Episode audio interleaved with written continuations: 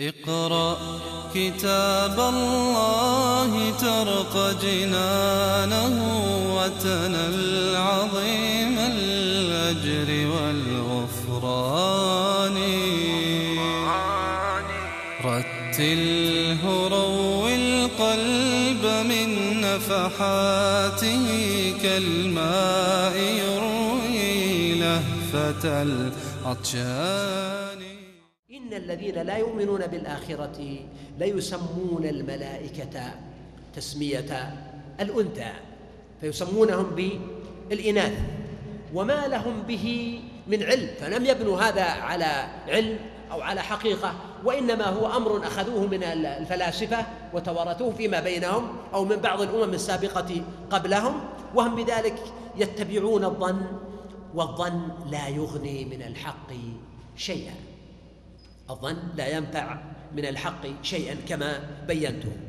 ثم وجه الله تعالى الخطاب إلى نبيه صلى الله عليه وآله وسلم فقال فأعرض عمن تولى عن ذكرنا من هؤلاء المصرين على كفرهم والمقصود بأعرض مثل قوله ذرهم أي لا تذهب نفسك عليهم حسرات ولا تحزن عليهم فأعرض عمن تولى عن ذكرنا ولم يرد إلا الحياة الدنيا. قال سبحانه ذلك مبلغهم من العلم. يعني علمهم ضعيف ومحدود بهذه بهذا الإطار الدنيوي فالآخرة ليس لها وجود عندهم. ولذلك قال إن الذين لا يؤمنون بالآخرة. وإنما مبلغهم من العلم والعمل هو هذه الحياة الدنيا. فقد جعلوا كل جهدهم وعقلهم للحياة. أما الآخرة فهم لا يؤمنون بها وفي حالة ما إذا حدث وبعثوا فهم يعتقدون أن هذه الآلهة سوف تشفع لهم. قال إن ربك هو أعلم بمن ضل عن سبيله وهو أعلم بمن اهتدى. ثم قال سبحانه ولله ما في السماوات وما في الأرض ليجزي الذين أساءوا بما عملوا ويجزي الذين أحسنوا بالحسنى. يعني الفصل بين هؤلاء المكذبين وبين المؤمنين. هذا اولا. وثانيا ليبين سبحانه أن هؤلاء الناس لا تنفعهم شفاعة الشافعين وإنما يؤخذون بأعمالهم. والمؤمنون يجزيهم الله تعالى بالحسنى لأنهم أحسنوا فالجزاء من جنس العمل. وحتى إذا أدركتهم الشفاعة فقد أدركتهم الشفاعة بأعمالهم التي جعلتهم أهلا لأن يرضى الله تعالى عنهم ويأذن للشافعين بهم. من هؤلاء الذين أحسنوا؟ طبعا الذين أحسنوا وجزاهم الله تعالى بالحسنى أحسنوا باعتقاداتهم الصافية أحسنوا بقلوبهم الطيبة السليمة من الغل والحقد والحسد. فالقلب كما يقال بيت الرب وهو يعني أهم عضو في الإنسان والتوجه إليه ضروري في الإحسان أيضا. فالإحسان أول ما يتوجه إلى الإحسان في القلب والإحسان بالجوارح والإحسان بالقول أيضا. والإحسان هو إتقان العمل ليبلوكم أيكم أحسن عملا. فالعبرة هنا ليست بكثرة العمل بقدر ما هي بجودة العمل وإتقان العمل. إن الله يحب إذا عمل أحدكم عملا أن يتقنه بما في ذلك عمل القلب عمل اللسان عمل الجوارح. قال عن المحسنين الذين يجتنبون كبائر الإثم والفواحش إلا اللمم. فبعدما وصفهم بالإحسان الذي يعني فعل عمل الأشياء الطيبة وصفهم ثانيا بالتجنب والترك. الترك بحد ذاته لا يعتبر إحسانا إنما الإحسان الأصلي بالفعل. ولذلك قال الذين أحسنوا بالحسنى. ثم أضاف صفة أخرى لهم وهي قول الذين يجتنبون كبائر الإثم والفواحش إلا اللمم. كبائر الإثم والفواحش يعني الذنوب العظيمة.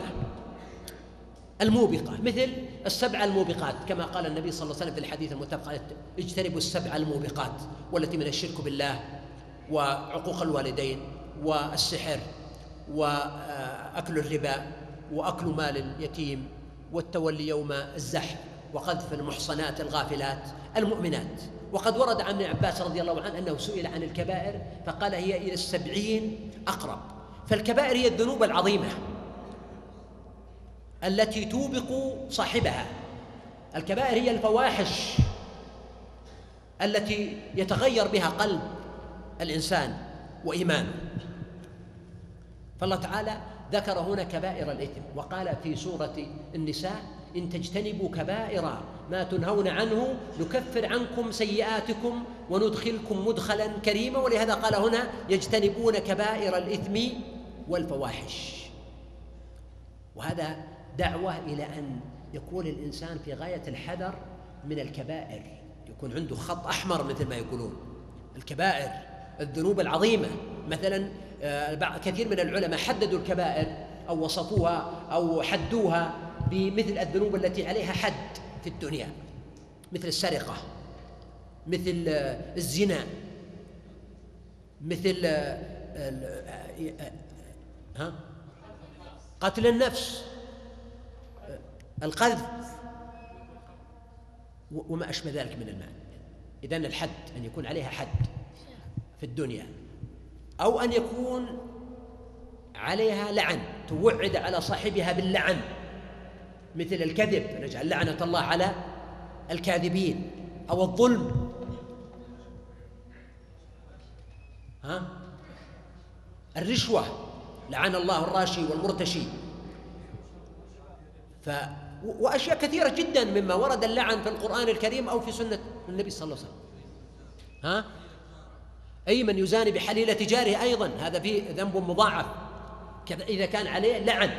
ومثل ذلك إذا كان على هذا الذنب عقوبة خاصة مخصصة في الدار الآخرة.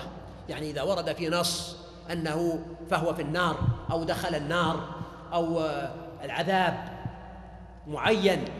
فإذا تعلق بهذا الذنب عقوبة معينة منصوصة في الآخرة أو في الدنيا دل ذلك على أنه من كبائر الذنوب.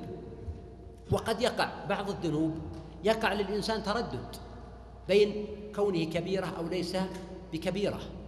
وهناك ذنوب هي صغيرة صغيرة بالقياس إلى الذنب أنه ليس من الموبقات.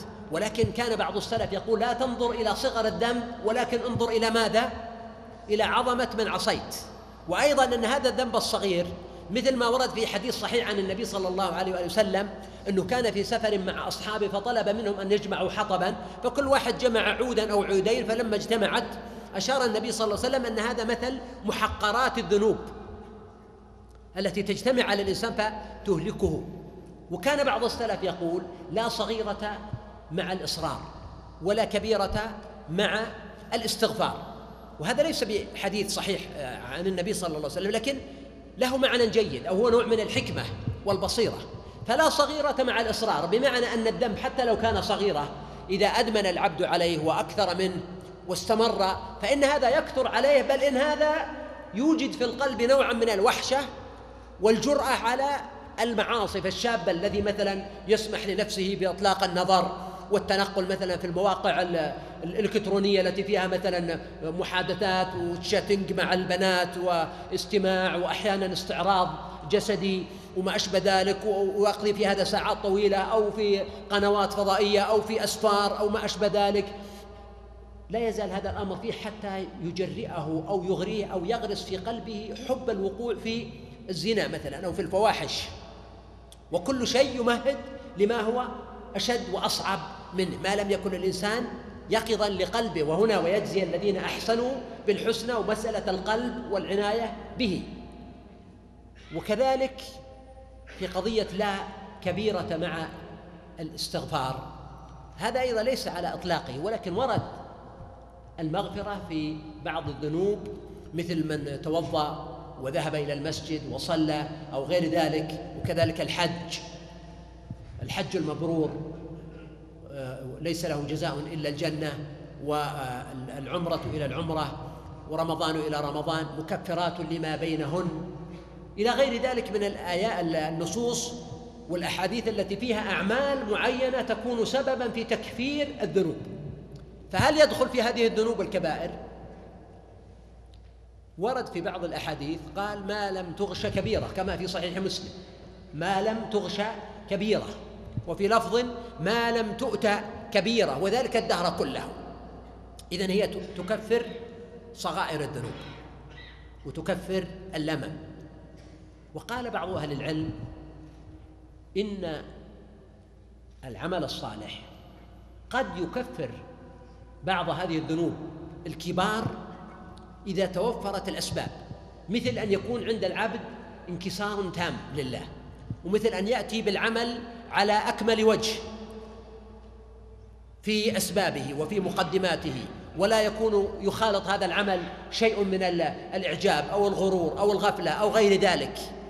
مع شدة انكسار العبد لربه فربما يكون هذا سببا في توبة العبد إلى ربه وإقلاعه عن الذنب وتخفيف الذنب أو التكفير وفضل الله تبارك وتعالى واسع. وقد أشار إلى هذا المعنى ابن رجب الحنبلي وابن عبد البر وابن تيمية رضي الله عنهم أجمعين. فقال هنا يجتنبون كبائر الإثم والفواحش إلا اللمم واللمم يشمل شيئين. يشمل أولا الذنوب الصغيرة الصغار. مما هي ذنوب يعني منصوص على تحريمها وعلى أنها إثم. ولذلك بعض العلماء والمفسرين هنا قالوا اللمم مثل ماذا؟ قال مثل القبلة والغمزة والضمة فأشاروا إلى أشياء هي داخلة في دائرة المحرم ولكنها ليست من قبيل الفواحش وإنما هي من المقدمات والممهدات التي تفضي إلى ما هو أشد منها. وقد ورد في حديث صحيح قصة في الصحيح صحيحين قصة الرجل الذي جاء إلى النبي صلى الله عليه وسلم وقال إنني يعني جاءته امرأة تشتري منه تمرا فقال لها هناك في الداخل تمر أطيب وأدخلها إلى المخزن وضمها وقبلها وأرادها على نفسها فأبت. وندم فجاء إلى النبي صلى الله عليه وآله وسلم وأخبره بذلك فقال أصليت معنا؟ قال نعم. قال اذهب. فقد غفر لك وأنزل الله تعالى قوله إن الحسنات يذهبن السيئات ذلك ذكرى للذاكرين. ولذلك الإنسان الذي يبتلى بمثل هذه الذنوب سواء كانت من الصغائر أو من اللمم عليه ألا ييأس. فاليأس أشد من كل الذنوب. ولا ييأس من روح الله إلا من إلا القوم الكافرون. ولا يقنط من رحمة ربه إلا الضالون. فلا يأس من فرج الله. ورحمة الله يمكن يكبر سنك يمكن تتوب يمكن تندم يمكن تأتي فرصة. وإذا لم يكن ذلك ربما يقع حادث عليك أو مرض أو شيء يقودك إلى الله سبحانه وتعالى. اجعل قلبك معلق بالله. ولا تيأس من رحمة الله. وأكثر من الدعاء. وأيضا عوض عوض بالعمل الصالح. المبادرة إلى الصلاة صحبة الأخيار الاستغفار. بر الوالدين الإحسان إلى الزوجة الإحسان إلى الأولاد الإحسان إلى الجيران أعمال صالحة دعم مشاريع خيرية محاولة نفع الأمة كلها. فهنا الميزان له كفتان. وبقدر ما يكون عندك من الذنوب العظيمة حاول أن يكون عندك من الطاعات العظيمة أولى بما يقاوم ويكفر هذه الذنوب ويكون سببا في النهاية لأن يتوب الله عليك. ولهذا النبي صلى الله عليه وسلم قال لحكيم بن حزام قال له أسلمت على ما أسلفت من خير. يعني الذين اهتدوا زادهم هدى وآتاهم تقواهم فالله سبحانه وتعالى يصطفي للتوبة أولئك الناس الذين يكون عندهم رغبة وعندهم تقزز من الذنب وعندهم حب في الخلاص. هذا معنى مهم. إذا اللمم يشمل الصغائر أولا. ولذلك آه، وضاح اليمن يذكر في قصيدة غزل مع مع مع بنت مع معشوقته إنه حاولها على قبلة أو شيء من هذا القبيل فأبت. يقول وما رضيت حتى تشفعت عندها ونبأتها ما رخص الله في اللمم. ما رخص الله في اللمم. فبعض العلماء استدركوا وقالوا أنه تكلم في غير فنه لأن الله سبحانه وتعالى لم يرخص في اللمم مطلقا. وكيف يرخص فيه وهو ممنوع أصلا؟ ولكن هذا من دقائق المعاني القرآنية والشرعية والتربوية. إنه الله سبحانه وتعالى مع تحريم هذه الأشياء علم أن الناس لا ينفك كثير منهم عنها وأنه لا يسلم منها إلا الخلص من عباد الله. وإلا كما يقول العرب في المثل ترى الأقوام كالنخل وما أدراك ما الدخل. ممكن تجد واحد مظهره طيب وصالح وتقي ودين ويعظ الناس ويوجههم ويأمرهم وينهاهم ويتوبهم أحيانا. ويمكن يكون عنده هو ذنوب معينة يعرفها من نفسه ويكتبها الكرام والكاتبون وهي تحت ستر الله. ولعل الله أن يرحمنا وإياهم جميعا برحمته وهو أرحم الراحمين. وقل إنسان إلا وعنده شيء من ذلك. ولهذا أنا لم أركم منصتين معي مثل ما رأيتكم في هذه اللحظة. مما يدل على أن الموضوع فعلا هذا يشغل بال كل واحد منكم. أنا مصيب ولا لا؟ لأنه قل إنسان. إلا يكون عنده ذنب إما يكون هذا الذنب مضى وانقضى وتاب العبد منه ولكنه لا يزال يخايله بخشية أن يؤخذ به أو بخشية أن يعود إليه. بعضهم يقول يخاف أن ينقض توبته أو أن يكون مصيبا يعني مصر مقيما على هذا الذنب. وأنا أقول ترى الإقامة لا تتطابق تماما مع الإصرار في نظري. ولم ذكروا الله فاستغفروا لذنوبهم ومن يغفر الذنوب إلا الله ولم يصروا. فأنا أرى أن المستغفر بصدق لا ينطبق عليه كمال الإصرار. فالمصر لا يبالي وربما يمضي قدما ولا يرغب حتى في التوبة يمكن. مثل ما قال أيضا آه، قيس يقول أتوب إليك يا رباه مما جنته يدي. فقد كثرت ذنوبه وأما من هوى ليلى وتركي زيارتها فإني لا أتوب. فهنا الاستغفار وصدق اللجوء إلى الله سبحانه وتعالى هو آه، سبب في عدم الإصرار.